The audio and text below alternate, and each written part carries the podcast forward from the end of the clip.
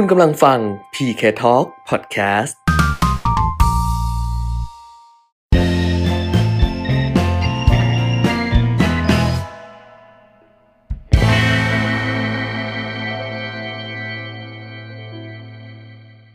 วันอาทิตย์คิดเรื่องเงิน EP 2 วันนี้จะชวนมาสำรวจกันนะคะว่าเราเปราะบางทางการเงินแค่ไหน ตอนเด็กๆดิฉันชอบไปโรงเรียนค่ะ ชอบเรียนหนังสือแต่ไม่ชอบสอบ เวลาจะสอบทีไรนะคะ ก็จะมีเหตุให้ปวดหัวตัวร้อนป่วยไข้ทุกที จนแม่เนี่ยตั้งข้อสังเกตว่าที่ไม่สบายช่วงใกล้ๆสอบเสมอๆก็น่าจะเป็นเพราะความเครียด มันเหมือนกับเรากลัวการสอบอะค่ะ เพราะว่าผลการสอบมันจะบอกความสำเร็จความล้มเหลวของสิ่งที่เราเรียนมา และดิฉันก็มักจะล้มเหลวเป็นส่วนใหญ่ จนเรียนจบมาทำงานนะคะ ดิฉันก็ทำได้ดีกว่าตอนเรียนเยอะเลย เพราะว่าคิดไปเองว่าการทำงานมันไม่ต้องสอบ เราก็เลยผ่อนคลายขึ้น โดยที่เราก็ลืมนึกไปว่า ระหว่างทางเนี่ยมันมีเรื่องที่เป็นบททดสอบอยู่ตลอด แค่เราไม่รู้สึกกดดันเหมือนเวลาอาจารย์ตรวจข้อสอบเรา หรือให้คะแนนเราแค่นั้นเอง และกว่าจะรู้ว่ายิ่งผ่านบททดสอบมากเท่าไหร่ ยิ่งเข้มแข็งมากขึ้นเท่านั้น ก็ต้องใช้เวลาผ่านบททดสอบหนักๆมาหลายรอบอยู่เหมือนกันนะคะ รวมถึงบททดสอบในช่วงการแพร่ระบาดของไวรัสโควิด -19 ด้วยบททดสอบรอบนี้ถือว่าหนักหนาที่สุดนะคะ เพราะเคยมีคนถามเหมือนกันว่ามันหนักที่สุดในรอบกี่ปี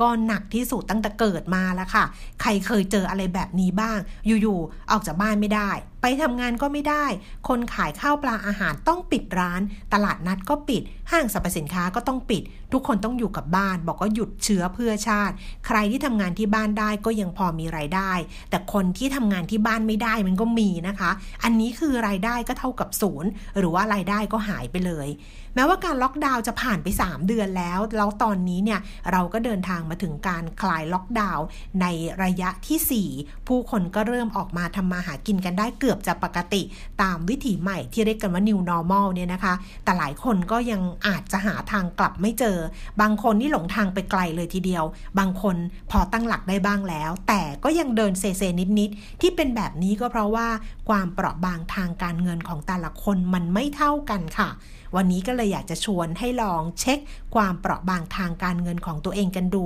หลังจากที่เราผ่านช่วงที่หนักที่สุดของโควิด -19 มาแล้วนะคะ ลองเทียบเคียงจากข้อมูลผลสำรวจความคิดเห็นของกลุ่มตัวอย่างจำนวน 1,998 ทั่วประเทศเลย หัวข้อที่เขาสำรวจเนี่ยนะคะก็คือ แนวทางการจัดระบบสวัสดิการสังคม เพื่อรองรับผลกระทบจากสถานการณ์โควิด -19 ของดรเดชรัตน์สุขกำเนิดนะคะท่านเป็นนักวิชาการด้านเศรษฐศาสตร์ ที่นำเสนอภายในงานถแถลงข่าวสุข ท่วนทั่ว ต้องอุดรอยรั่วด้วยรัฐสวัสดิการท่วนหน้า อันนี้เขาจัดโดยเครือข่ายประชาชน เพื่อรัฐสวัสดิการ มูลนิธิพัฒนาที่อยู่อาศัยนะคะ ลองเทียบเคียงดู คือผลสำรวจเขาบอกอย่างนี้เขาบอกว่าช่วงก่อนเกิดการแพร่ระบาดของโควิด -19 เนี่ยประชาชน 72%มีรายได้ประจำแล้วก็มีงานทำโดยในจำนวนนี้ค่ะ 45%มีรายได้ใกล้เคียงกับรายจ่าย อีก 24%มีรายได้มากกว่ารายจ่าย ส่วนที่มีรายจ่ายมากกว่ารายได้นะคะอยู่ที่ 25%แล้วก็มีครัวเรือนอีกประมาณสัก 6%ที่แทบจะไม่มีรายได้เลย อีกข้อหนึ่งที่เขาสำรวจก็คือกันชนทางการเงิน อันนี้มันจะรองรับกับความไม่แน่นอนทางเศรษฐกิจ ก็ปรากฏว่าครัวเรือน 19%เนี่ยมีทรัพย์สินทางการเงินที่รองรับสถานการณ์ได้ไม่เกิน 1 เดือน กลุ่มที่มากที่สุด 36%รองรับได้ 1-3 เดือนค่ะ ส่วนอีก 20%อันนี้รองรับได้ 4-6 เดือน ก็จะมี 7%ที่รองรับได้มากกว่า 1 ปี แล้วที่น่าห่วงคือ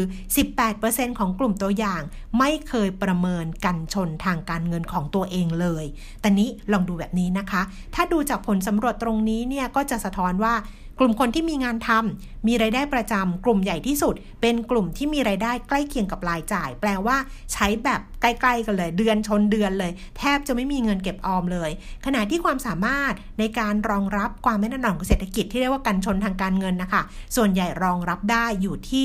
1-3 เดือนแต่นี้ ค่อยๆ นึกช้าๆ แบบนี้ว่าตั้งแต่รัฐบาลประกาศล็อกดาวน์ช่วงครึ่งหลังของมีนาคม กินเวลาเนี่ยเมษายนเต็มเดือนเลย แล้วก็พฤษภาคมอีกเกือบทั้งเดือนเลยนะ ก่อนที่จะเริ่มคลายล็อกดาวน์จริงจังในช่วงปลายปลายพฤษภาต่อเนื่องถึงต้นมิถุนาเนี่ยระยะเวลาล็อกดาวน์แบบแน่น ๆ ค่ะ มันจะประมาณ 2 เดือนกว่าๆดังนั้นถ้าเรามีกันชนทางการเงิน หรือมีเงินออมเพียงพอในช่วง